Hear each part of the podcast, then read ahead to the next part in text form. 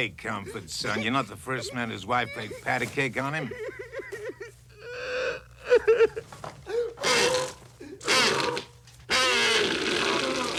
I just don't believe it. I won't believe it. I can't believe it. I shan't believe it. Believe it, kid. I took the pictures myself. She played patty cake. No, not my Jessica. Cake. This is impossible. I don't believe it. It can't be. It just can't be. Jessica's my wife. It's absolutely impossible. Jessica's the light of my life. The apple of my eye. The cream of my coffee. You better start drinking it black, because Acme's taking the cream now.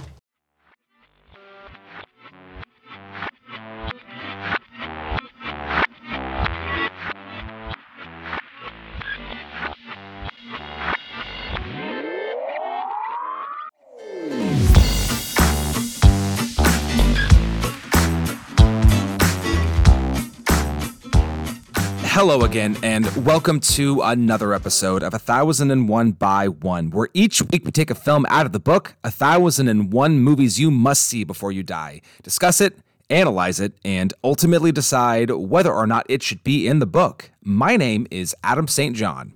My name is Britt Reinhold Hobson, And I'm Joey Rogate.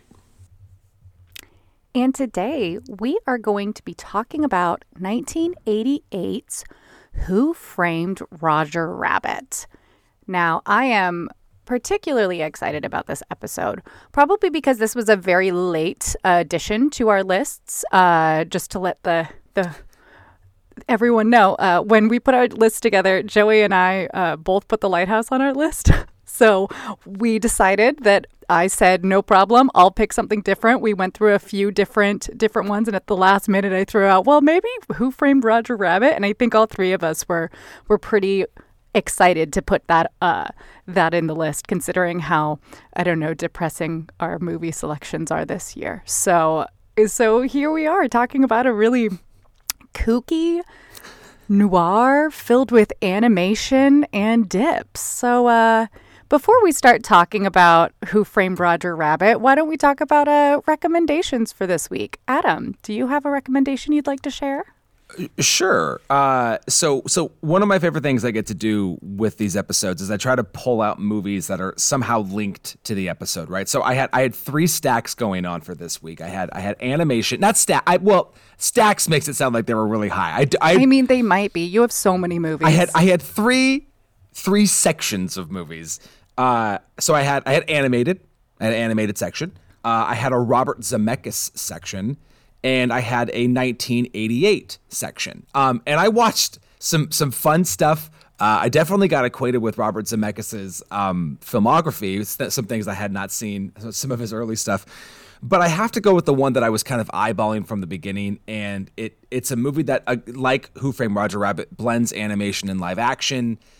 And I am recommending Paddington. Oh, oh, I gotta look. I gotta look. We'll get to it. We'll get to it. Okay.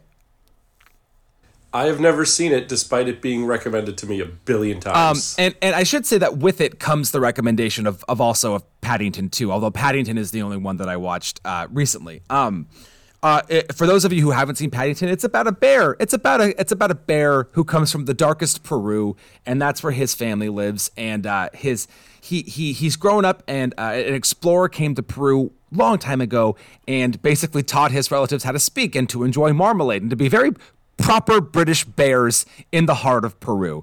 Uh, but then someday uh, something happens and Paddington has to leave and he goes to London because the explorer said, if you ever make it to London, there'll be a, a home for you. So he gets to London and uh, nobody's very nice to him except for there's his family. Um, and it's led by uh, Hugh Bonneville and Sally Hawkins. And uh, I should say Paddington is voiced by Ben Whishaw. And uh, uh, the family, depending on who you ask, reluctantly takes him in, and he, of course, causes mischief. Um, but in doing so, he befriends the, the family and people of the town. Uh, and I should say that Nicole Kidman is in this as as the villain. And I will go on record as to say that I think that this is the best Nicole Kidman has ever looked in a movie. I think she is on fire. Um, and it plays really fun villain actually too. I kind of dug her in the movie. Um, but it's not even really about her and and her kind of scheme. It's just it's Paddington bringing this family that's kind of disjointed together. It's just a it's a fun movie. Um, and and and I wish I had watched Paddington 2 because I'd talk more about that. Paddington 2 is the better movie, I will say, of the two. But anyways, Paddington, the franchise in in all its glory, is my recommend for Who Framed Roger Rabbit. Well, okay, Joey, I'm going to step on your toes and jump in then because my recommendation for this week is Paddington 2. Yes. Yes. I'm not even kidding you. I, I actually really I just feel like sorry, sorry to jump in there, but I feel like I had to after you said Paddington. I was like, oh shit, no way. Britt, can I can I play you the internal monologue that happened when I saw your face? Yes. I thought it was gonna be like, oh no, Neil and I hate this fucking movie, and I was like, oh no, God, oh shit. the cutest the cutest movie I've ever seen. It's genuinely so pleasant. I actually went into and I'll say, okay, so I do think that this is one of the best sequels I've ever seen. Paddington 2, hands down. It is phenomenal. And I will just say for anybody who hasn't seen it, Paddington 2 follows up on our dear friend Paddington Bear as he lives in London. And in Paddington 2, he takes a series of odd jobs to acquire a rare pop up book for his Aunt Lucy's 100th birthday. That's all I want to say. I will say that Hugh Grant is added to the cast in probably his best role ever. And Paddington and Paddington 2 are two of the most lovely, pleasant films I have ever seen. I didn't want to watch it when we did. Neil said, I've heard this is great. I don't really have a history with Paddington Bear. He does. And so I kind of sat back and expected to be on my phone most of the time while he enjoyed like something from his childhood. I have never been happier watching a film. It made me love bears and uh, when we went to england in in march of this of last year we bought my nephew a paddington bear because he had to have one. So paddington 2 is my recommendation. Watch them both. Just have a day. Have a day and watch paddington and eat marmalade. Ah, because because because you should always just have a spare sandwich in your hat just in case. Just in case Just in case. just in case you never know you might a friend might need it And Joey, you don't get the joke because you're a fucking loser. Watch the 'Cause you movies. haven't seen Watch the Paddington. movies. Man, it's been rec- Grant's gonna kill me that I haven't watched it yet. Did you guys see the unbearable weight of massive talent? The Paddington two part in it is fantastic. i didn't I have not seen it yet. No. neil watched Okay. it And that spoils nothing. There's just it's an unbelievable Paddington two callback. That's Um, good. out of curiosity, to watch do you two movies. see ever see the the Twitter account that's like photoshopping Paddington into movies? Yes. Yes, I have. It, it's my favorite. I love it. I send it to people all the time because Paddington's just so pleasant. He makes everything better. Whenever I see that, I think that's why this exists. That's why we need the internet for shit like this. For that, only that. I need nothing else from the internet except for Paddington in movies that he shouldn't be in. oh, so that's my Yeah, I recommendation. haven't seen it. It's just funny every time. Oh, it's great. You guys are on the same page. Today we I feel are. very left out. I know uh, my my face is so uh, you just can't tell because I just have reactions to everything. So I either really love something or really hate it when I make a face, and I try not to, but it's hard. I'm just too expressive, too expressive. All, right. good. I love it. Yeah. Joey. Yes. Let's hear it. Man. So I also went the animation live action route. Um, I went a newer movie, Chip 'n Dale's Rescue Rangers from this year. Um, it was my first thought. When it came out, I watched it and I loved it. Watched with my son, um, and I watched it again this week. It's just, it's just really good, really fun. Brings back, you know, from a kid all the way through like modern stuff. Senator Butthead is just, just top notch work. So you know, made that was my first thought, and I watched it again. I was like, "Oh, this is where I'm going." I didn't overcomplicate it for myself. I still haven't watched it, even though I said I would. Um, I do apologize. I'll watch it at some point, I promise. Actually, I might watch it this week because we're looking for something happy. I, I mean, I know. Yeah. And I brought it up on the, what was it? Our, like our promo episode, I think? Yeah, yeah, you brought it up six months ago. Yeah. ago. There it is. Um, but yeah, I mean, it really is. It, it, it's very, and and I will say because of the tone of it, it, it it's so similar to Who Framed Roger Rabbit. Not not. I- there, there- there's a crime aspect of it as well. I mean, there really, there really is quite a bit that actually connects the Chip 'n Dales movie to uh, to, to Who Framed Roger Rabbit. There's a dir- there's a very direct line. Well, again, I will watch it. I think in the last episode I said if it's shitty, I'll come back at you. But it now it's been recommended twice by my two co-hosts, so it's gonna be fantastic. That's all I can say. So I'm excited to watch it. I just couldn't see you having a bad time. Like you might not like it, but like I could. It would be, like if you came back and was like "fuck this," I'd be like, "Whoa, oh wow." Oh yeah, no, I wouldn't do that. That would be so rude. Like, Well, I- well, sure. even if I felt that way, I, I hmm. wouldn't come back like that. That would just be That would a little intense. You'd I- have to I- be like, okay, Britt, I'd- I'd take be- a fucking chill, and that would say more about you. That would say more about you than the movie. right? I, I agree with that. It's just a good time. There you go. Just a good time. Awesome. That's great. Well, well, now that we have our recommendations of Chip 'n Dale Rescue Rangers and Paddington and Paddington 2, I guess are we ready to jump into Toontown and talk about Let's go. Who Framed Roger Rabbit? Yep. As long as it's not on anything by Cloverleaf, I'm good. Oh, we'll talk about that in a little bit and the history of LA. So, Who Framed Roger Rabbit from 1988? It was directed by Robert Zemeckis. The animating director was Richard Edmund Williams. The writing credits are to Jeffrey Price and Peter Seaman, but it is based on a book by Gary Wolf, which, spoiler, I did read. Um, the director of photography is Dean Cundey, and it was edited by Arthur Schmidt. I will say, before I get into the, the actors, this was a powerhouse of incredible artists, so I could not name everybody that was on the crew. If I did, we'd be here all night. But is there anybody on that side of things that you, either of you, think I missed? The only one I throw out there because you, you, you mentioned two of the three that always seem to work with Zemeckis, so I just want to throw out uh, uh, Alan Silvestri did the score. Uh, because Yes. because him and Arthur Schmidt and Dean Cundey are just on it's like every Zemeckis film ever. It just seems like so. And the score is so good. Absolutely. I was I was racking my brain. I was like, who am I forgetting? That's it. Yep. There's always one. Always one. You know, when you're trying to put together these notes, they can all get jumbled together. Um, so then for the cast, we have the amazing Bob Hoskins as Eddie Valiant. Christopher Lloyd as Judge Doom. I do want to shout shout out Corey Burton, who played Doom's toon boy, toon voice, but he was uncredited. We have Stubby Kaye as Marvin Acme, Joanna Cassidy as the wonderful Dolores, Alan Tilvern as R.K. Monroe, Charles Fleischer as Roger Rabbit, Benny the Cab, and Greasy and Psycho uh, of the Weasels, and then Kathleen Turner as the speaking voice of Jessica Rabbit, and Amy Irving as the singing voice of Jessica Rabbit.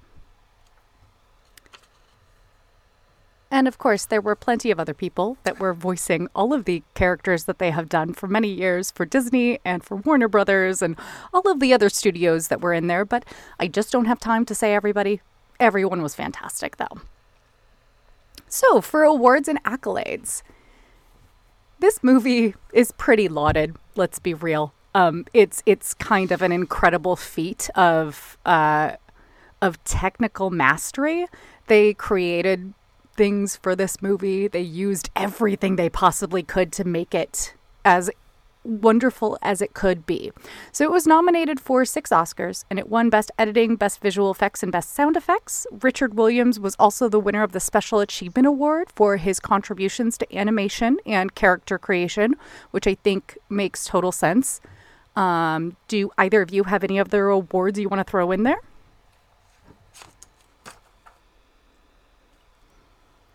I, well, not it's it's not No. an award. Yeah. Um, uh, d- a couple other things. Um, so Zemeckis got a, a Directors Guild nomination for this. Uh, he didn't. That Oh, didn't cross. dang. It didn't cross over to the Oscars, but that was there. Um, it was the second highest grossing film that year. Um, Yes. behind uh, behind another surprise movie that did very well, and I previous episode of Best Picture cast Rain Man.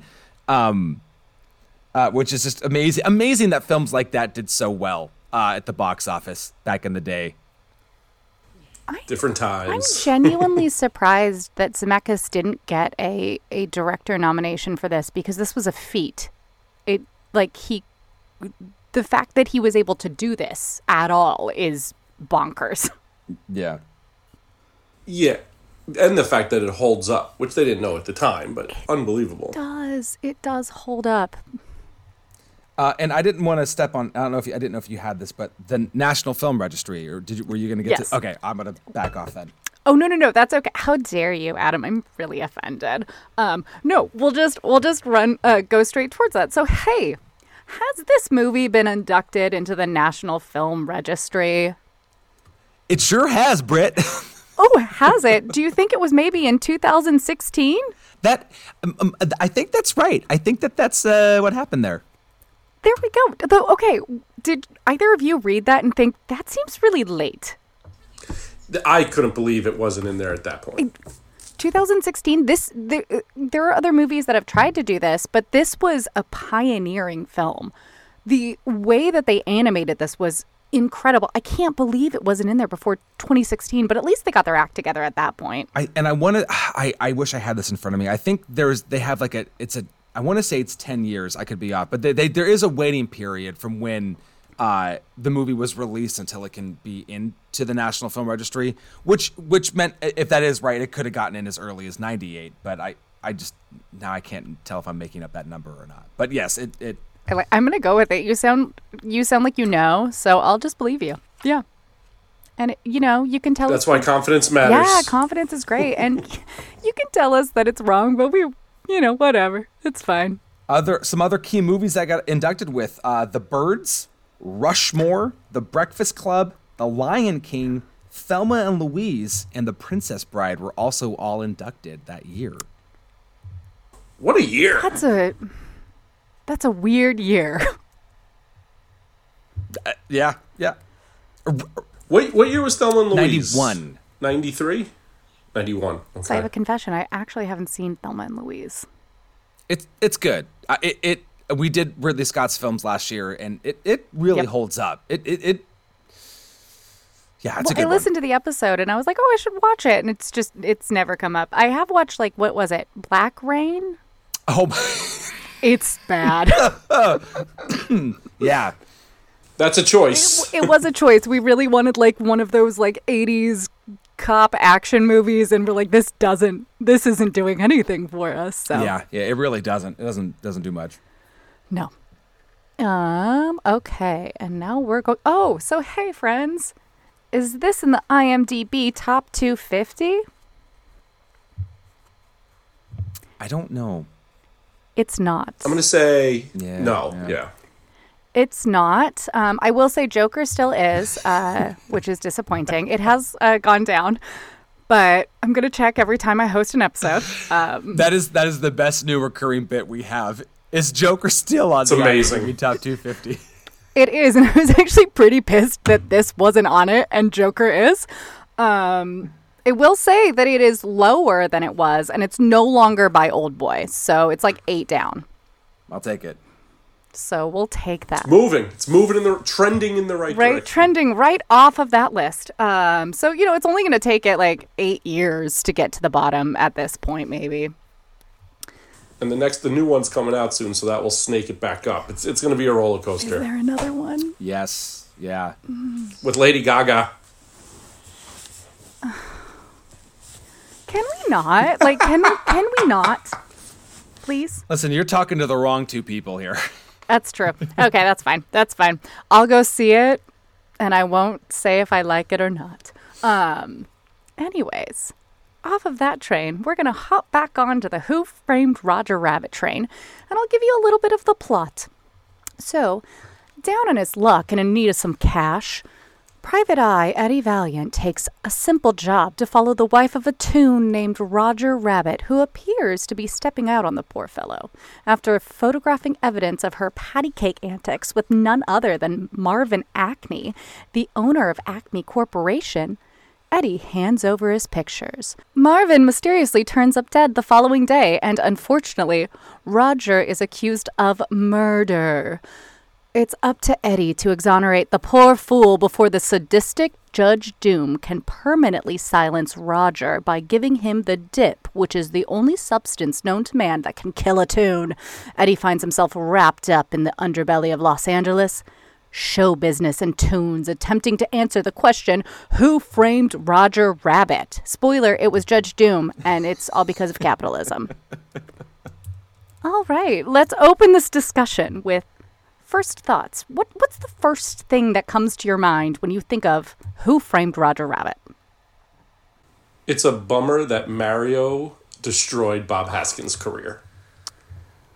That that's he's so good in this. Well, And that's, that's- I, you know what I, I so I I was looking at reviews and everything was so glowing about. I mean, it's got a ninety seven percent, so obviously not surprising that most people adored it. But I did I did not going to read this whole thing because it's just a bunch of shit. But Richard Corliss of Time or uh, uh yeah of Time magazine, he did not like this movie.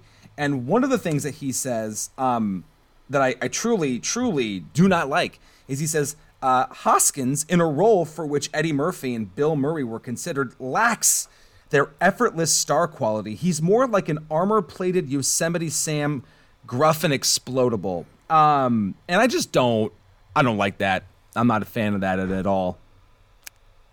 I'm going to do the thing I No, I don't like that. That's I'm going to do the thing I always do, and I'm going to say my unsung hero is Bob Hoskins. We're just getting that right out of the gate. Brittany, that is also my unsung hero.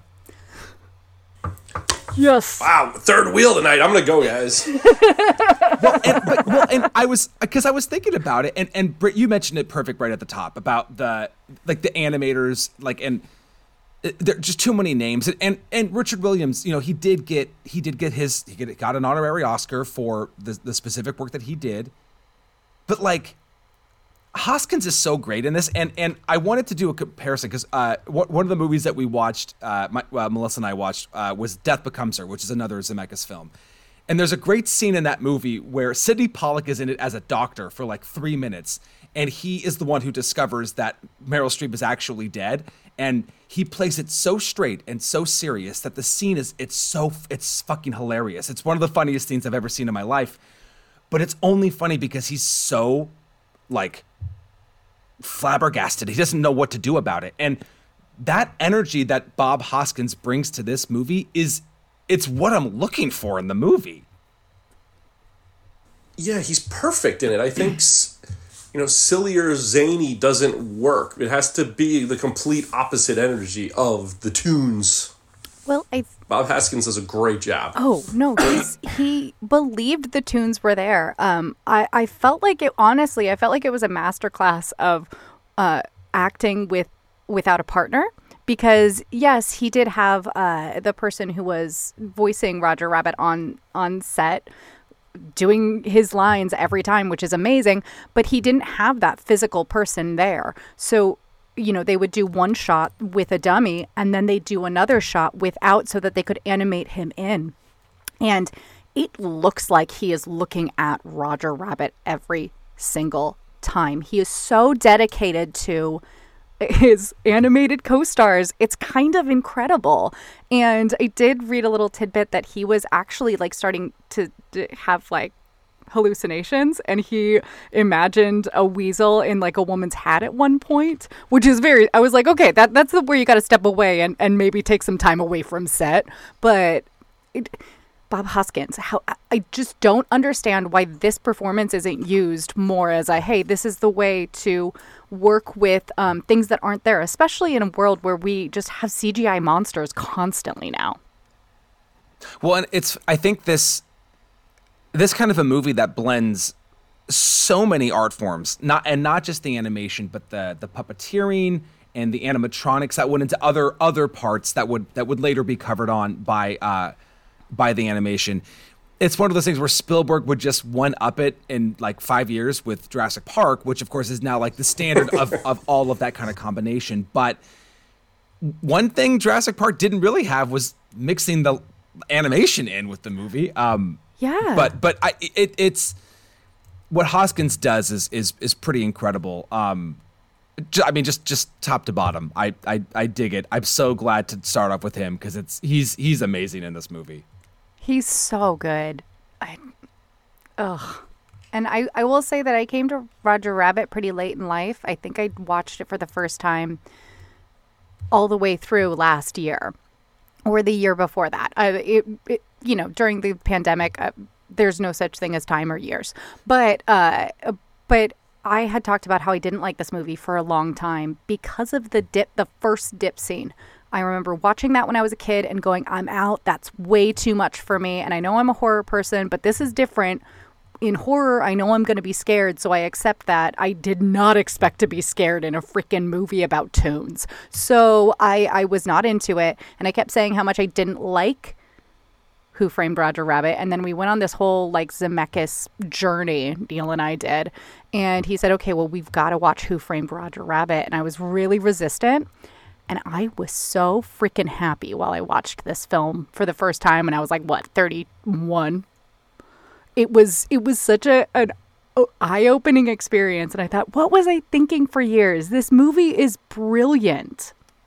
So, The shoe was innocent. You were having its back for years. I- well, yeah, it's. I was gonna say it's funny because like E.T. I hate because it scared me, and I didn't like this movie because it scared me, and I didn't. I don't like Willy Wonka and the Chocolate Factory because it scared me, but I came back to this, and it's so good, and it's made me think: should I go back to E.T.? Maybe no, I'm not going to, but there was a consideration there. I'm I'm concerned with the legacy of this movie. Um and not not because of anything aging poorly, but from a standpoint of so I watched this a few years ago with with Stella, my oldest, and and I, from what I can remember, she enjoyed it. But whenever I would mention this movie, or like in the last couple of weeks, would say, "Hey, Who Framed Roger Rabbit is coming up," she would always go, "I I love Jessica Rabbit." I'm like, she she she loved her. I'm like, awesome. So we start the movie, and um, the opening cartoon is going on. The part that I think my kids are going to have the most fun with, and instantly I'm like, uh, "Where's Jessica? Where's Jessica Rabbit? When is Jessica Rabbit going to be in the movie?" And I'm like, "Oh, well, we got to get through some exposition. We, got to we got to get through it, right? We got to get to it." And then she comes in and they sing, and Stella got up and started like kind of swaying and stuff, and their focus was there. And then she left, and then they were like, "When does Jessica Rabbit come back?" And I go, "Not not for a while." Uh, and then and then you know she slaps Bob Hoskins, and then my kids were out. They were like, "I'm out. I'm done."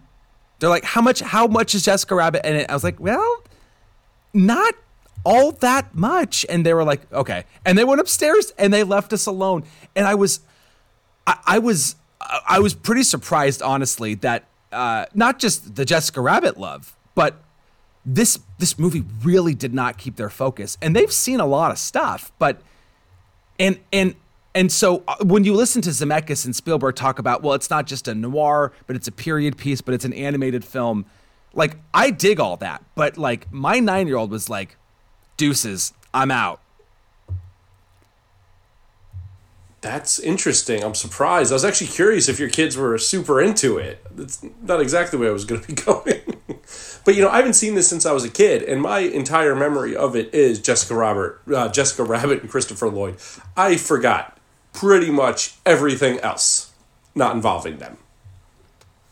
Which, you know, I mean, they're iconic, and you know, I love Christopher Lloyd. So, but it's very interesting how those things stick. Well, I wonder. I have to wonder because this is like, this movie is an expression of like intense nostalgia, right? It's it's all about like the 1940s, uh, not only the 1940s Hollywood system, 1940s LA, but also 1940s cartoons and Looney Tunes and Acme and older Disney cartoons that like I, I remember watching Looney Tunes when I was a kid, but I didn't love it. Like I, Looney Tunes was not my thing.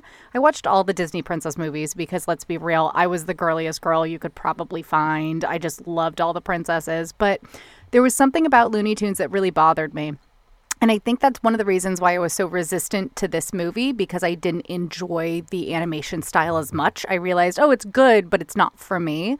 And I I wondered, like, do your kids watch Looney Tunes? Are they familiar with these characters that are being shown? So, I- in, in not in the way that we would just watch Looney Tunes on a channel. I mean, I think really their their familiarity is like through, unfortunately, the most recent Space Jam movie, uh, which is kind of a travesty. I know. I know. I didn't hate it. I think I went in with such low expectations that it was like it was fine. I mean, it it, it, it was like passable, but And, and maybe it was just For what? and and I know for like an afternoon, I guess. And I think maybe it's just the era too, because like they they know who Bugs Bunny is, they know who Mickey Mouse is and stuff. But I think because of and that nostalgia you're talking about of, of these the specific era of cartoons, like you you can't get um like Scooby Doo, who my kids do Yeah. know, but it's not. They don't. They don't. That wouldn't doesn't mesh with the world of, of Who Framed Roger Rabbit. Yeah. Um, so, I mean, they know them, but not really.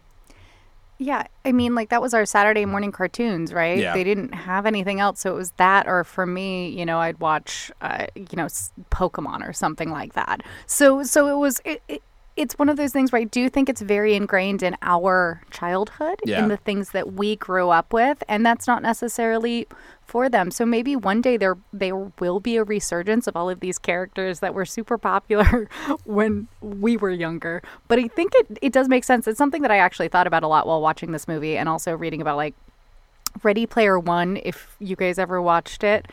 All of the like 34 times for some reason. 34 times? Oh my God. I've seen that movie so many times. It's it's it's a it's borderline embarrassing if I Well, was I was going to say that a lot of the things in, in Ready Player One, it's up to like a certain point, like, right? Like 2012 or 2013. That's, that's it. That's where it stops. So there's going to be a point where people can't relate to it as much because it's not their own childhood nostalgia, where it was ours.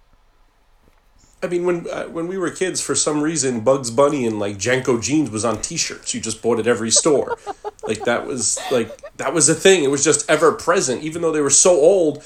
You know, gang member Daffy Duck was on a hoodie. Like this was a thing in the world. So it was just ever present for us. So I think when you know we go back to it, it it's it just it's gonna hit different. Like Mickey, I mean, in my house, Mickey and you know the Disney World is is is very present. But I put on Looney Tunes once. My son watched like thirty seconds of it and walked into another room. I- And he's three. Doesn't that doesn't say anything? But where like Mickey catches him, that that that Oh. doesn't grab him. Oh, I I think there's something very. Uh, first off, uh, I now have a vision of of everybody in JNCO jeans, which I didn't know existed, and now I need a. Joey, you have to send this to me because this is incredible. Wait, you don't. Wait, wait. Hold on. Hold on. We. What don't you know exists? no, no. no. I know clear JNCO jeans your exist. I know. Bugs Bunny exists. Oh. I've never seen the two of them together. I didn't own JNCO jeans. I just knew they were there. We'll we'll ta- segue from JNCO jeans into the the literary corner. Now, question: Did either of you read Who Censored Roger Rabbit? Uh, Britt, I know you got our back. So no, I did not. I didn't. I didn't read it. I didn't, but I was like, Brit's got this. I, I did. I did. Well, uh, so they didn't have it at the library, which I, was surprising to me. And I kept trying to find the audiobook and I couldn't find an audiobook. But and I was going to buy it on Audible because we we do get Audible. They have all of the BBC radio plays, so it's it's easy to use our credit most year most months, but they had this for like 199 on Amazon and I thought, "Sure, I'll spend the 199 on this book." It's way darker than the movie. I have to say, this is one of those movies that I think improved upon the source material. Not in the way that Old Boy did. Like, this is fine as is. It's not like Old Boy where I thought, wow, I'm never going to read this again because this is just incel territory. It's more like, oh, this book is just a completely different entity to the movie, and that's fine. So, in the book, Roger Rabbit hires Valiant to look into his contract because he says that the people who own it, the DeGreasy brothers, promised him his own comic strip and instead they made him the sidekick to Baby Herman. And he wants his own comic strip because he's good enough. And on top of that, Jessica Rabbit, his wife, left him for her old boyfriend, who happens to be Rocco DeGreasy, who owns his contract. So, Anyways, Eddie Valiant goes around. He's also a very sexy man, and everybody talks about how sexy he is, which is kind of weird. You know, like Herman's like, "Hey, bring a bunch of ladies over," and and Jessica Rabbit's flirting with him. But uh, uh, but at some point, Roger Rabbit is actually like found dead in his apartment. So Valiant works with Roger's doppelganger to solve the this crime within 48 hours because doppelgangers have an incredibly short like life expectancy and in the end it is discovered that Roger was killed by a genie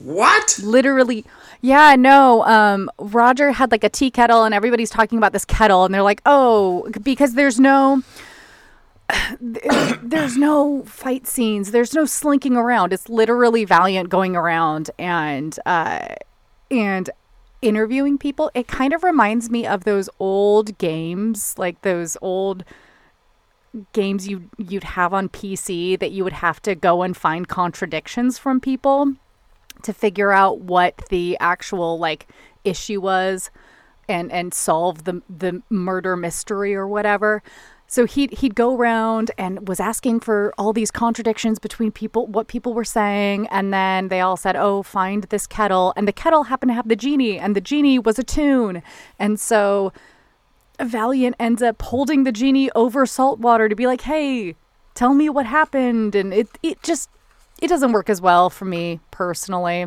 I think that this is a much better script.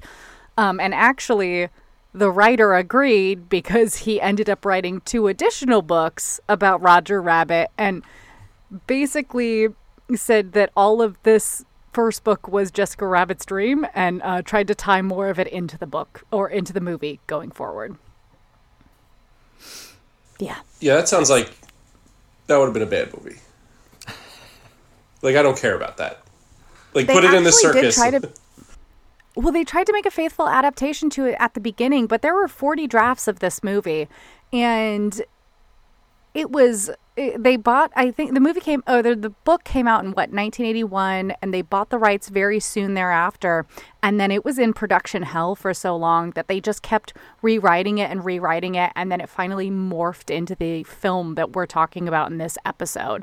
So, like, the differences in between the book and the movie um, toons can absolutely die in Toontown, which is why uh, toons use doppelgangers, which are also known as doppels, uh, so that they have someone who does their big stunts and they won't die, which is weird. Uh, also, toons speak in word bubbles because it's all about comic strips. And uh, some of them, like Jessica Rabbit, choose not to because she's a human toon. Uh, Valiant is, as I've said before, Valiant's described as an extremely handsome man, and there were too many interviews. There are no car chases. There's no fist fights. Uh, well, not until the end. There's no slinking around the darkness. It's just talking to people. Roger Rabbit, um, he really loves Toonshine, unlike Roger Rabbit in the movie, who can barely hold his liquor. And movie Jessica Rabbit doesn't love Roger at all. In fact, she has nothing good to say about him. The bubble talking thing is could have been cool. Like that that I'll give it credit for. I, that's interesting. I like that. potentially. The rest of it the movie made all the right decisions comparatively. Yeah.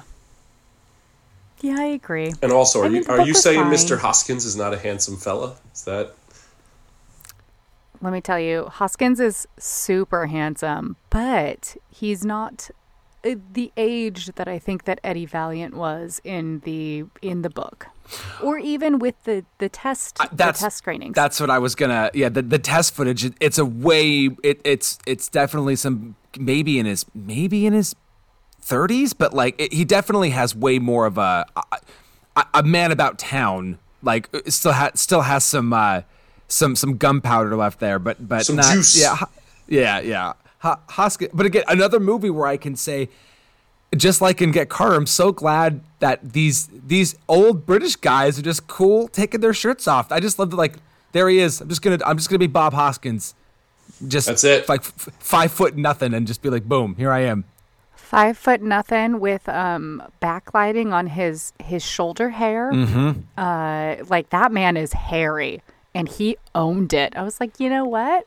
I'm fine with this. This is great. I love that that you are being you, that I love that there's somewhat object, objectification of of him in this movie since we usually just get objectification of of female bodies in most of these movies and for something to be about Hollywood and that that's what we get. So I'm into it. I'm fine. I'm fine with that. Give me Bob Hoskins uh, shirtless any day, I guess. Maybe we'll cut that. Who knows? No, no, no, no. That's no. Come on. That's going on the title card. probably. Let's be real. That'll probably be the title card right there. that or Bugs Bunny and JNCO jeans. Yeah, I'll find I'll find some of that. I, I, I just remember going to like Six Flags and it just being like Bugs Bunny, hip hop bugs all over the place. Maybe that was a weird East Coast thing. It might have been. I don't know. I don't remember it, but who knows? Okay, what Can else? can, So- can we talk about the patty cake swerve? Fucking Okay, I got a whole thing on Jessica Rabbit, so we can absolutely go to patty cake. when when they it's so effective it works so well and then when they go to the actual picture of it i was like oh i guess they just won't show us the picture and it's just the picture of them doing patty cake i absolutely exploded it got me so good I mean, I guess you know. Part of me wonders is when you know when you're uh, when you're Marvin Acme and you know you've got you've kind of got the the world on your shoulders. Maybe you just miss out on on on the the good old days of being a kid, and patty cake is just what you need. You know, I mean, it's I don't know. It it seemed to be his thing. listen it's a weird isolated rich guy I mean, weird, isolated rich guys are going to do what they want to do, I guess. I will say, I did read a very interesting essay about Jessica Rabbit, and this was something that I read today, so I didn't get a lot of time to really marinate on this idea, but I'm going to bring it down a little bit here uh, and fall back into something that we discussed very recently.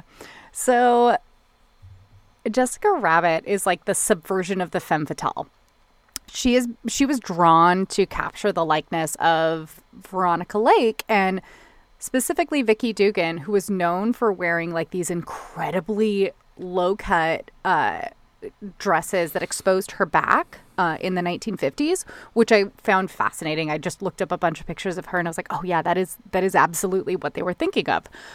She's drawn to be like the epitome of the male gaze but she's not actually a femme fatale. She's a woman who loves her husband and would do anything to protect him. And in fact, she's forced into blackmailing Marvin Acme by Maroon, who threatens to ruin her husband's career if she doesn't give in. And in the entertainment industry, women were used as bargaining chips since the beginning of entertainment. I mean, if you think back to the red shoes, I even talked about how um, you know, I talked about how ballerinas were used to exploit were exploited for uh, the whims of of men and and backstage. So, and and I do want to be clear, this is not something that just happens to women in the entertainment industry. This happens to everybody in the enter- entertainment industry. I mean, just look at boy bands in the '90s. Uh, that's incredibly difficult to listen, like to read about if you do. But I just found it really watching this now as a woman in her 30s and watching what Jessica Rabbit has to go through was very upsetting to me. I I was um I found it I found it really hard. Like how fucking dare you force her to blackmail somebody for your own gain? And and it I it made me feel like I don't want to say good for I'm fine with Maroon dying, but I kind of am because fuck him.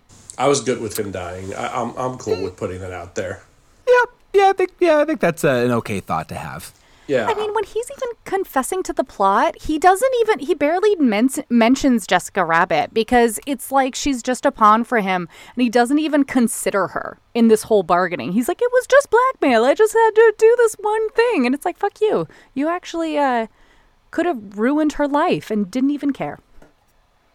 Well, I No, he think between yeah, between Maroon and Doom, it's like they don't. I yeah, there's no. There's there's this, there's a sing. I mean, Maroon just wanted to sell his his company and his land for money, and Doom Doom just wants the world to burn. Th- these weren't super complex villains. They were just money and chaos. No, but I still thought I actually thought that Jessica Rabbit was such an interesting character to put into this, especially because in the book she is very much just somebody who well, the only reason that she was with Roger Rabbit is because of a genie wish. So Fucking genies. I thought it was really nice that she actually loved her husband and they were a, a pair, a, a- an unlikely pair. But, you know, at the end, she was like, come on, I'll get, make you a carrot cake. And I just thought it was so sweet and so nice that she cared that much.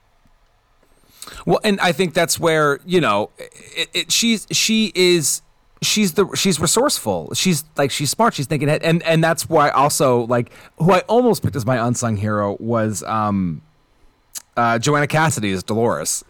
Uh, Me too. I, she was my She's mine. She, she's my unsung hero. Yes.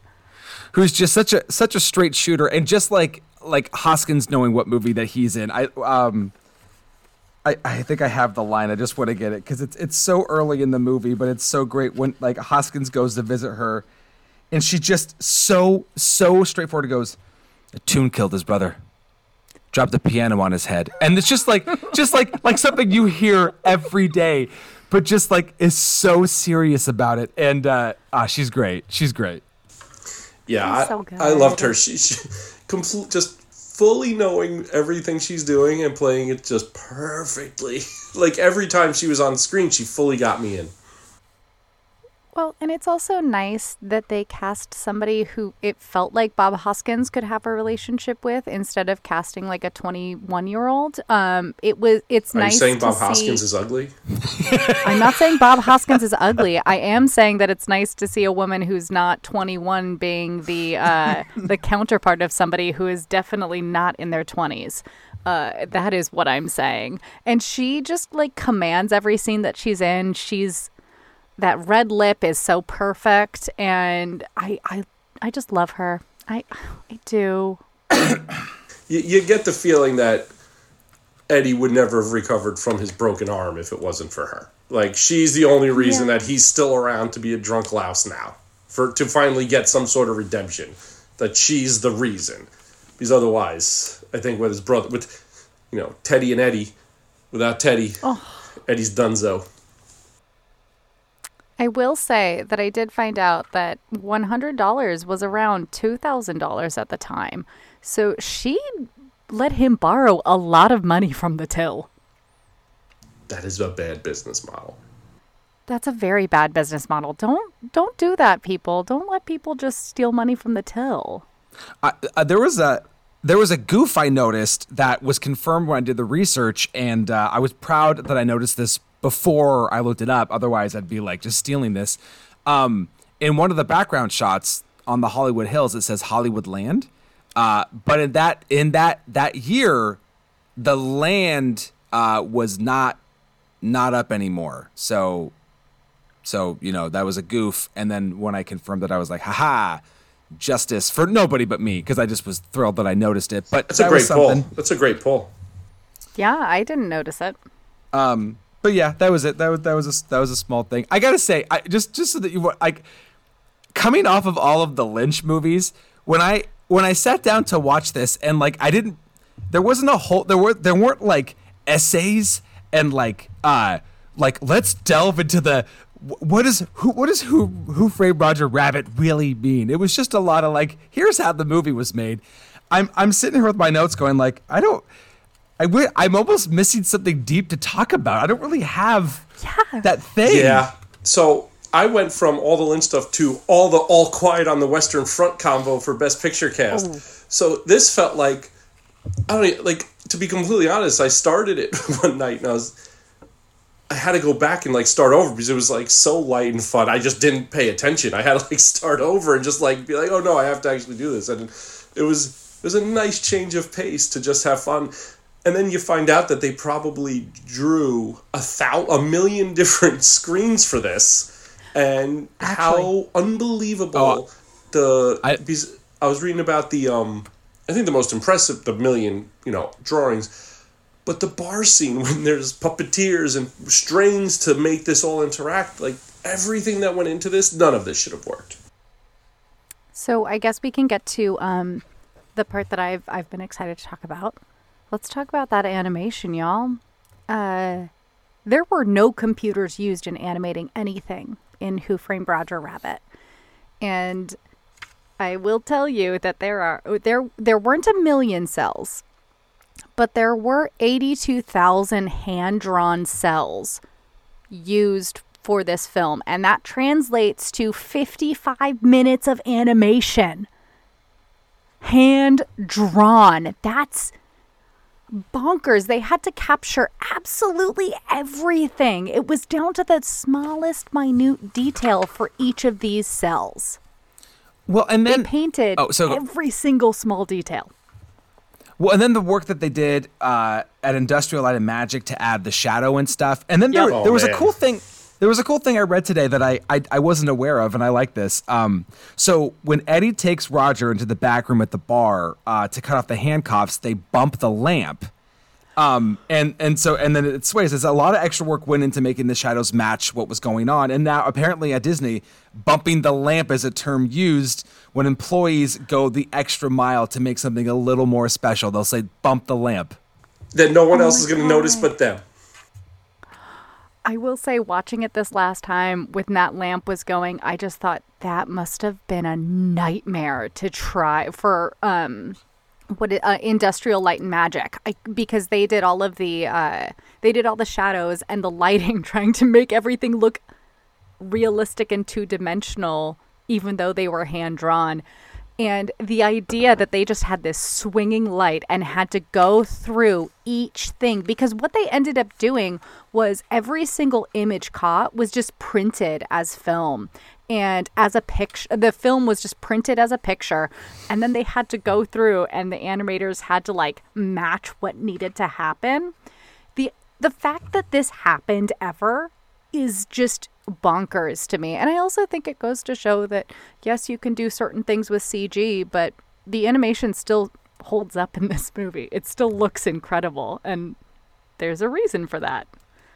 It was hand drawn. There was a lot of love and care put into this. And go.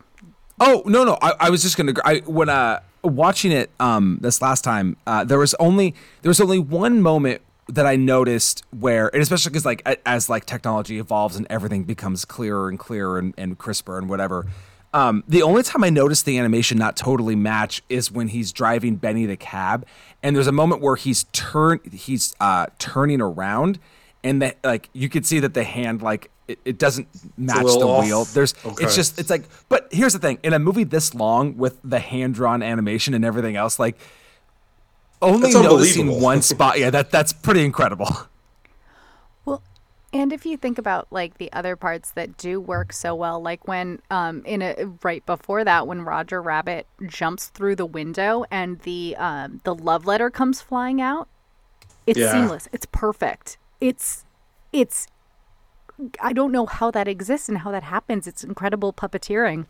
But of course there are certain issues like they're not going to get everything right and and I mean, I will say, as I was watching it this the the second time I watched it, I was looking out for things where it was like, oh, was that right? Was that right? Did that quite hit? And I felt a little bit bad about that because I thought, what? Why am I doing this? Why am I looking for issues when it's just a pleasant movie? And let's just have it. And also, I gotta be honest, it was kind of nice to not have to dive in deep and be like, what does this mean? What is the reason for this? It's nice to just have everything on the surface. It's a movie about the horrors of capitalism and sometimes maybe we'll get a happy ending. so uh so Zemeckis he he's in the book he's in the book three times uh he Is he? He's in it for uh, for this. He's in it for Back to the Future, and he is in it for Forrest Gump. And uh, uh, I'm curious uh, because this is me, and I ask this question sometimes. Uh, what do you, what do you think is Zemeckis' Mount Rushmore? Oh no! Because I think it's so. I think those three I just said would would be on it. I think those are three of the four. And then Back I to the think- Future three times. And then I think your your mileage might vary on, on the fourth one. I, I had three contenders. Uh, I had flight, castaway, or contact as the fourth. I would put castaway in there, personally. But I also haven't. I, am not a huge Zemeckis fan. Um, I I don't seek out his movies. I didn't watch any of the Back to the Futures until uh, the pandemic. So it's just he's he's not a director that I I find myself really gravitating towards. But I, yeah, I, I- guess my number five would probably be. I don't know. I don't know. I have to think about this for a second. Oh no, you're. fi- I, so I, oh yeah. honestly, romancing the stone might be on there for me. Okay. I well, I, I I watched that too, just over the over Yes. the this last couple of weeks. I'm stealing that. Yep, that's that's my number five. Yeah, that that might be number four for me. Uh, if I if I can't put Back to the Future three on it as well, Yeah, why not? But it, but, but it's funny that you say that about Zemeckis because I'm, I'm I'm I'm with you. Like I I love I love Back to the Future. It, it is it's an all timer for me. But it's I, I- it's but I'm not like a Zemeckis fan. Like and and he he went. I, I we watched the Polar Express this last Christmas because it was a, Oh, we hadn't seen it before and it's it's not good. It is not good. I don't like it. I don't like what's going on at all. uh, Chip 'n Dales does a great thing about that style of amina- a- animation I, or animation and the dead-eyedness of it. Um, Oh, actually, I have seen that scene. They're like, "Oh, look at him! He just has dead eyes." It's so funny. Oh God. You know, that's really oh man. I mean, I, I'm Well, my, my love for Back to the Future, but yeah, I think I think Romancing the Stone. It's been a while since I've seen that, but the ones you mentioned, I think I would go Romancing the Stone over all those. But then it brings his Mount Rushmore in a pretty tight window when, you know, Sure, sure. uh, which is fine. But is, is no one going to mention Beowulf? Or Well, no, no. Why would we do that? I'm joking. okay, Joey. I was I was about to be like, um, that would not No, that was even no. make it into consideration for me. But I respect you. But thank God. No, but I also haven't seen Contact in a very, very long time. Like I don't know that I've seen it since it came out. I don't I don't think I really like Zemeckis very much. Um I like Romancing the Stone. I like Who Framed Roger Rabbit. I like uh the Back to the Future. You know, I really like Death Becomes Her, but I want to put that on. Oh, as yes, much that's the other one. That was fun. Yeah, yeah. Yep. But I watched that too much as a kid. I like Death Becomes Her, but it but Death Becomes Her is not one that I reach to very often or or consider watching very often. There has to be something that like sparks it in my mind and I think, "Oh yeah, I could I could watch that. Why not?" And that, it's and that's why I like doing the podcast because I wouldn't have not I would not have well, I had never seen it before and I watched it because I was in the Zemeckis frame of mind and and thought and, and then I had a had a blast watching it. Have you seen I'm used? so have you seen Used Car? No, I haven't. Uh, I- that's the second feature. Yeah, Yeah, that's the second. I haven't seen that. Britt, did you catch the uh, did you catch the musical theater line at towards the beginning of the movie in this? No. Which one? What was it? So uh, when R.K. Maroon asks Bob Hoskins, "What do you know about show business?" He goes, "There's no business like it. No business I know." right, right, right from like Annie, it. get your gun. Yep. Yep, yep, yep. He did say that, didn't he? I guess I didn't even clock it, honestly. I was not in musical theater brain. I, I, I, I, I, that was the worst. That is the worst show I've ever been a part of. It was a high school show. It was fucking terrible. But that that song, that song is just stuck right up here. yeah. I don't think I'd do that musical. um, there are a couple that I'd never do, and that's one of them. There's one I did that I'd never do again, and I'll I'll tell you off mic. I'm not gonna put anybody on blast in the in on the podcast, but there are a couple out there that it's like we could just retire these, and they don't need to exist anymore. We don't need them. Might be one of them. So, so Joey, I know Chris, Christopher Lloyd. He, he- he is great, and this is Doom. But I read something that apparently uh, Tim Curry auditioned and was too terrifying. Scary. Yeah, I believe that. Christopher Lloyd has a lovingness to him. like Tim Curry at that turn probably take because this movie's what rated PG. So like ni- Probably. So 1988 PG is really like now PG 13. 13. Tim Curry, this is a different. I mean, it's horrifying. We're talking about it in a very different context. It's so funny because I, I just I love the fact that they called him and they're like, "Oh, we're interested in having you for this film," and then he tested for it and they went, "Oh God, no, no, you're too much, far too much." And I I am a Tim Curry stan. I love him in everything. I even love him in Legend, which is not a good film, but my God, he is incredible. He's probably the best part of it. He that and the dance. Him and the dance are the two best parts of Legend, but damn it, I will watch that movie forever. Uh, so I would I would love to see Tim Curry as Doom, but I do think that I do think they cast the right person. I think that Christopher Lloyd is amazing. I met Christopher Lloyd. Did I tell you both that? Ah, no.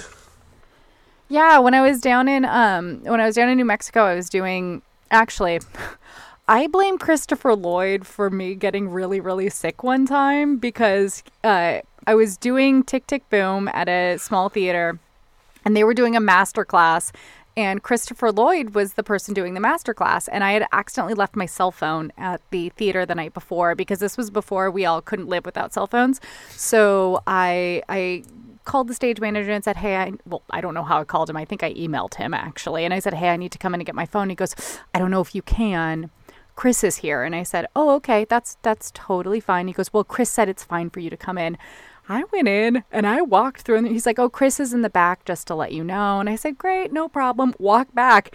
Christopher Lloyd is just chain smoking in the back of the like in the wings of the theater and I was like, "Oh, hi how's it going and the two of us just had a nice 10 minute chat he was lovely but he was chain smoking and i was doing a musical and i got very very very sick after that and i'm a i'm a pretty suscept- I, i'm pretty susceptible to things in my environment so i blame his chain smoking on me getting a horrible horrible chest infection during that musical I would accept a chest infection to get to hang out with Christopher Lloyd for a bit.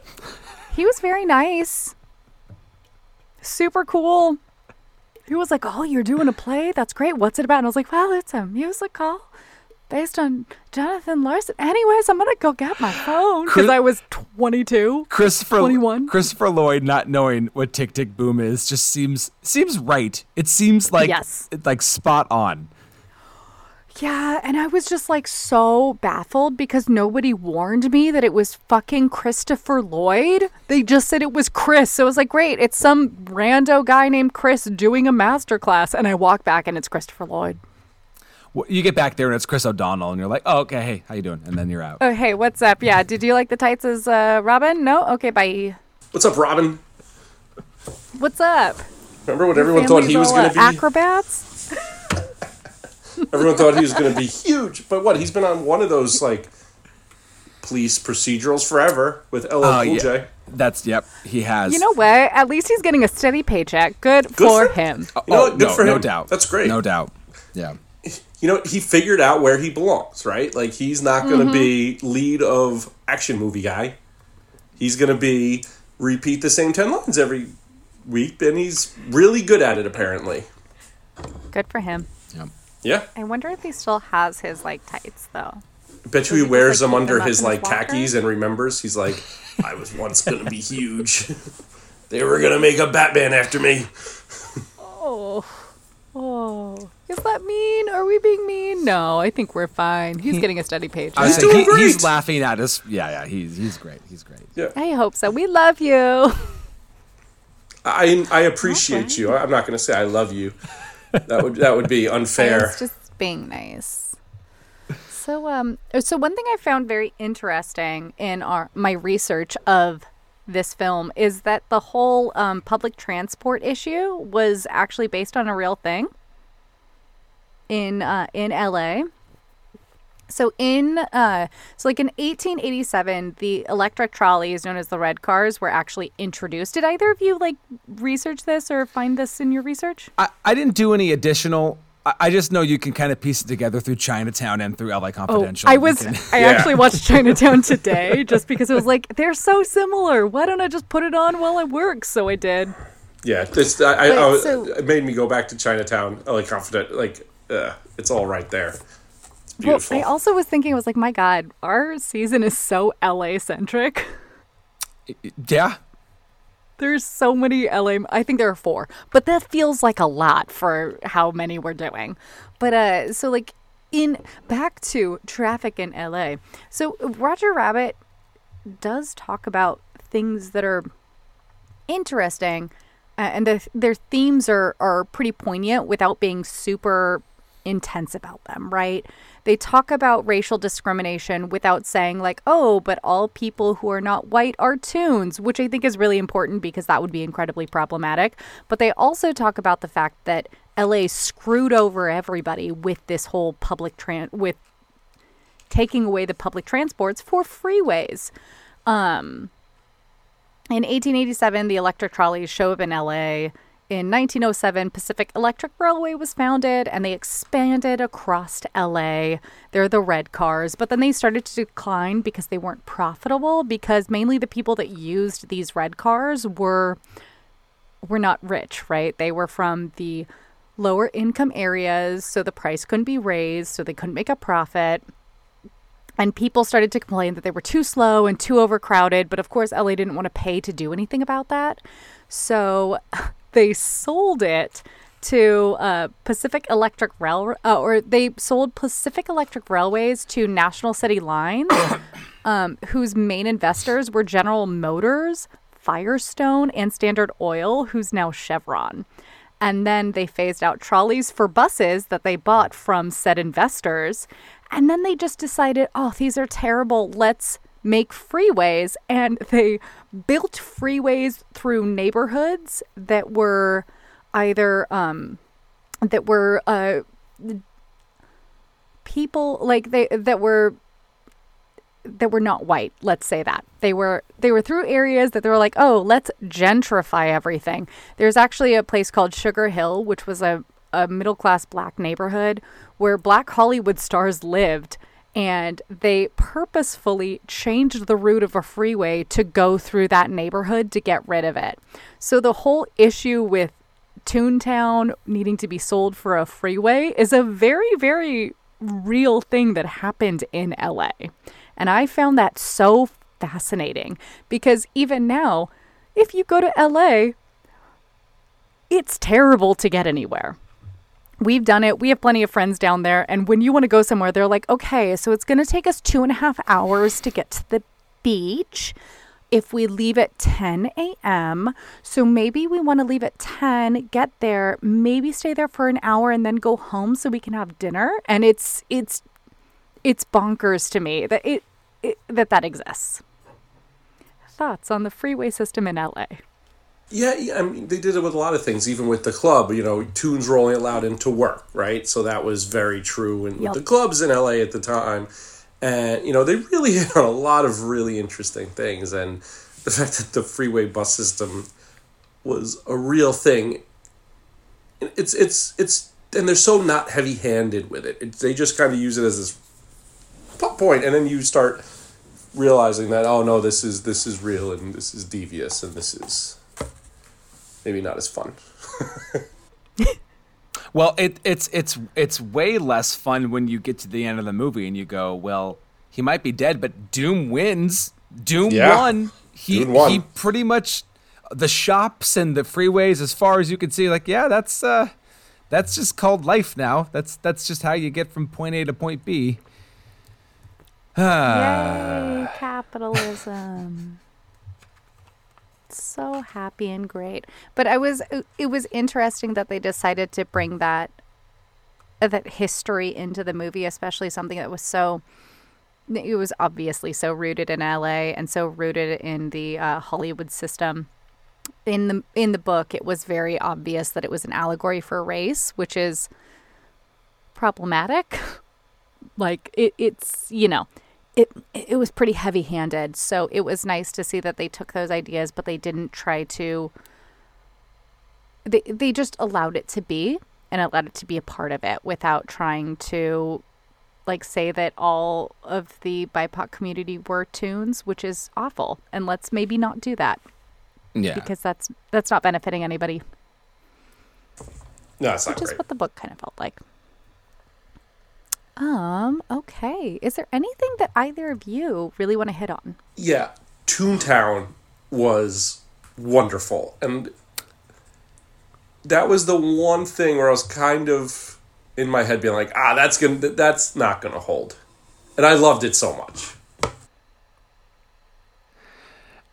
I I enjoyed uh the the like the rules of it. I was so happy I got to see Droopy. Like I just kind of Right. forgot of Droopy as a character. Going down, sir.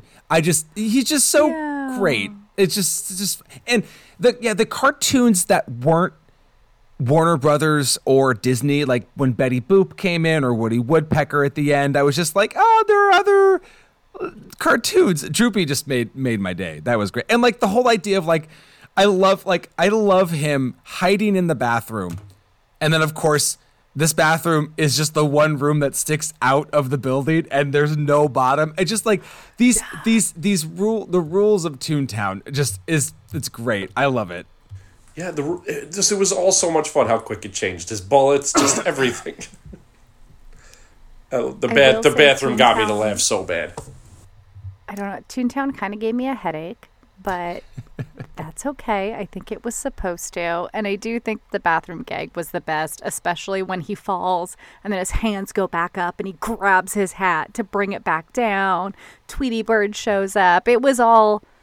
That was all great. And then, you know, Bugs and, and Mickey Mouse were on screen together for the first time. And people still talk about the fact that did Bugs Bunny actually flip off Mickey? Who knows? Bugs is cool. He probably did. I think he would have. Hundred percent, Yeah. he would. He's Yeah. a snarky. He's a snarky guy. He'd, he'd take his moment. He's moment. a snarky little brat. he'd take his moment. Fine. He, yeah, he'd pick his moment. He would absolutely fill off whoever he wanted. It's fine, Bugs. Go for it. I just wish he was wearing JNCO jeans. So- Hey, do either? Oh, no, Oh well, no, you're probably gonna do it. I'm, I'll just I'm gonna back off. You do it. I was gonna say, does anybody have a favorite shot? Well, I, I, I wanted I was gonna ask what your favorite scene is because we've been on point, and I'm I'm curious if, if we have if we Oh. have the fame, same yeah. I mean, the Ink and Paint Club. Oh, really okay. is. All right. It's All right. it's just such a feat. It's it's magical. I love the penguin waiters and the octopus bartender and Daffy and Donald who are animated with real pianos that were just like rigged to do things at different times. And then Jessica Rabbit slinks on stage and she performs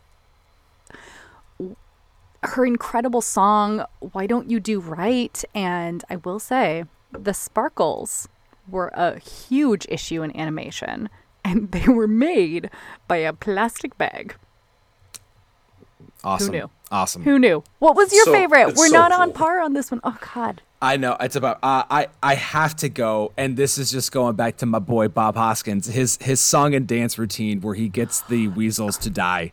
close second close second it was almost that but i just went with a plastic bag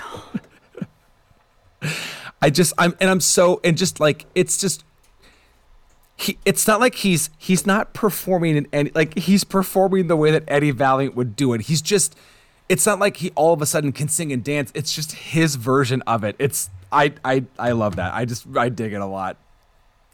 it's so good Joe. yeah. Mine, um, the Judge Doom turn that he's a cartoon. That's oh that fair The, the so eyes. scary Yeah, the eyes stayed with me. That's the one thing. I haven't seen this in so long, but I know I knew exactly what that looked like, and it did not disappoint.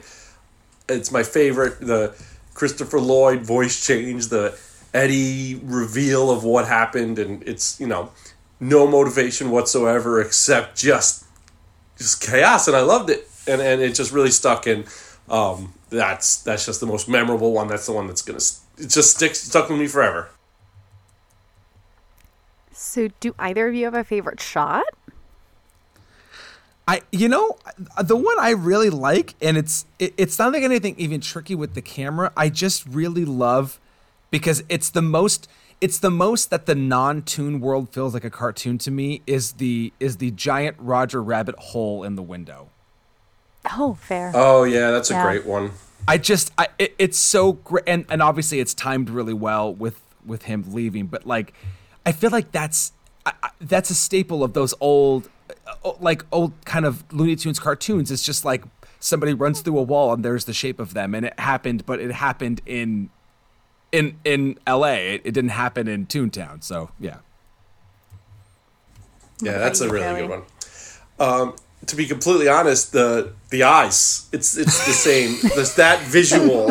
So You I'm gonna take love one. Christopher Lloyd. It's Yes, I fine. do. I'm taking one shot from the whole scene that when when he you know after blowing himself with the helium and he turns around and it's just his eyes, the the red out bugged out eyes is it's great.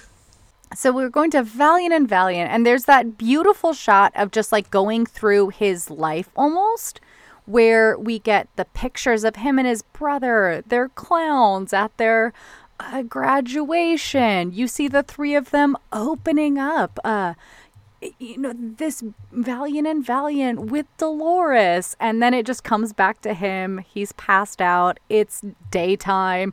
There's an empty bottle of booze. And it's just such an incredible it's it's incredible exposition without realizing it.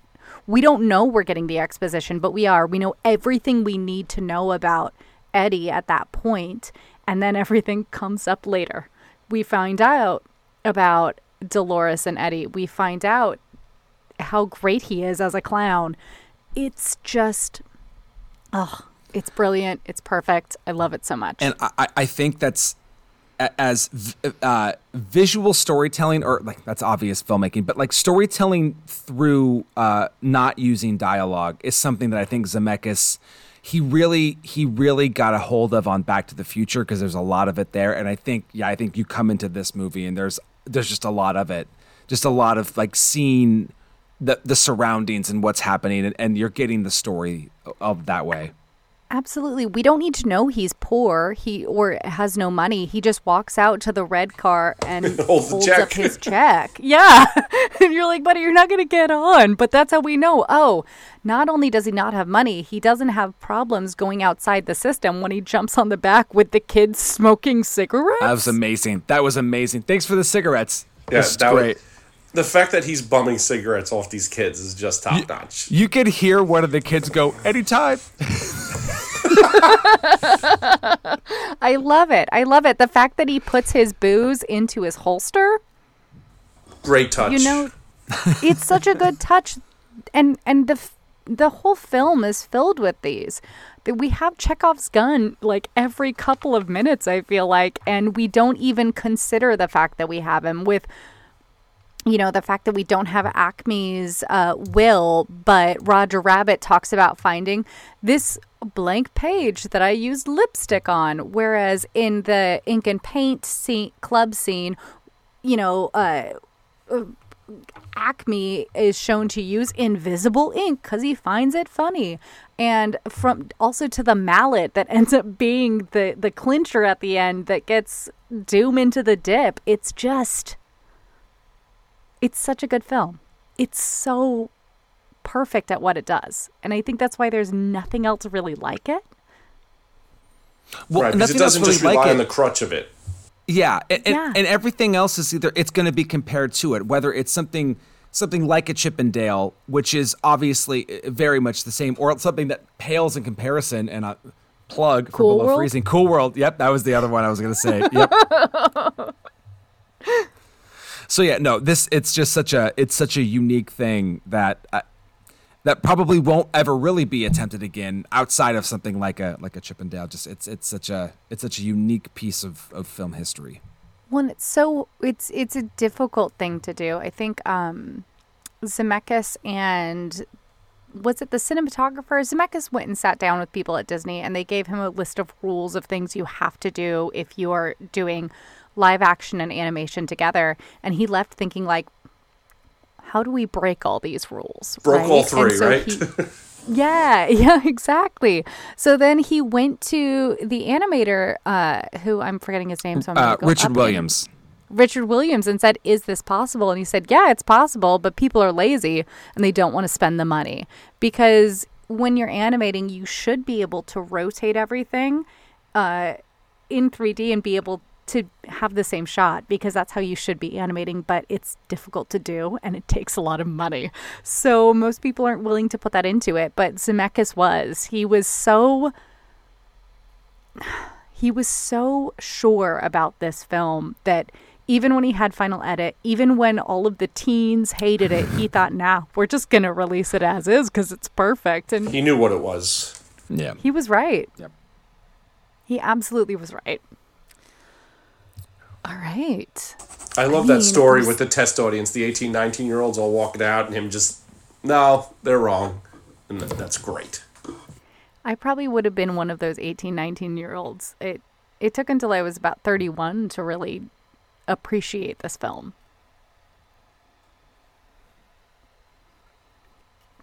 Okay, I think we've done favorite shot, we've done favorite scene, we've done our unsung heroes. We Adam and I got that out early like we were right at the beginning of this episode. Is there anything else you both want to talk about? Well, uh, I have a quote that I love. Um, uh, sorry, papers fell. When Jessica Rabbit says, I'm not bad, I'm just drawn Oh. that way. Of course. Like, That was in the book. it was. Oh, wow. Yes. All right, so the book Yes, deserves a lot of credit for that because that is a fantastic line, especially what we learn about the character later on. Like, it's it's it's, it's so good, and you know, it's you know you hear it, but then when it's her delivery is so good. Did either of you look up the like uh the other Jessica Rabbit options that they came up with cuz they're a little bit scary. No. Oh, they're like Disney princesses with oh. Jessica Rabbit proportions, so it almost looks like she's going to just like fold in on herself because her waist is so tiny. That's they. And her- s- s- thank God for Zemeckis. Seriously. Well, and Bob Hoskins even said he had no idea what Jessica Rabbit looked like when he was doing any of his scenes. He thought she was going to be blue and just not quite as sexy. So when he saw it, he went, Oh, that is very different than I expected. And she's still this incredible character that people talk about to this day. She's so striking. Yeah. Absolutely, striking is a great word for her. All right, y'all. I think it's time for our question. Adam, I'm going to start with you because your name starts with an A. Does this film deserve to be in the book?